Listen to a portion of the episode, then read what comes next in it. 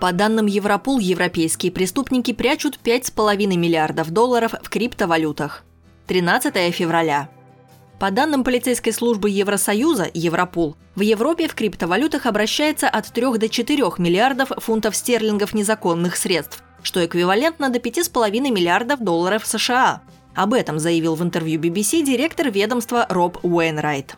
Масштабы проблемы растут довольно быстро, и мы очень обеспокоены. Это не банки с централизованным управлением, поэтому полиция не может отслеживать подобные транзакции. И даже если они будут идентифицированы как незаконные переводы, нет возможности заморозить эти средства, в отличие от обычной банковской системы. Конец цитаты.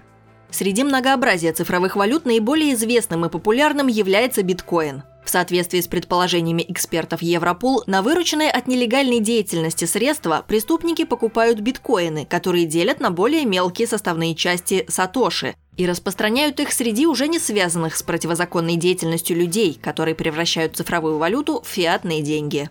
Цепочка отмывания средств завершается тем, что теперь уже легальные деньги возвращаются в руки преступников. В большинстве случаев полиции трудно определить, кто именно обналичивает средства, говорит глава Европол.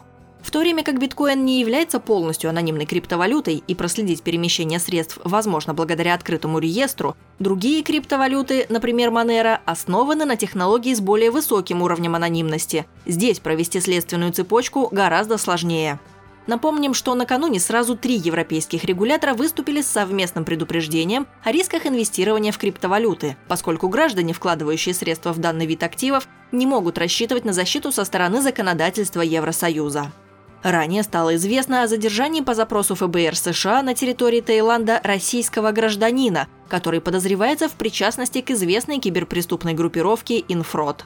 Во время обыска было установлено, что арестованный Сергей Медведев владеет 100 тысячами биткоинов, что по текущему курсу эквивалентно 860 миллионам долларов.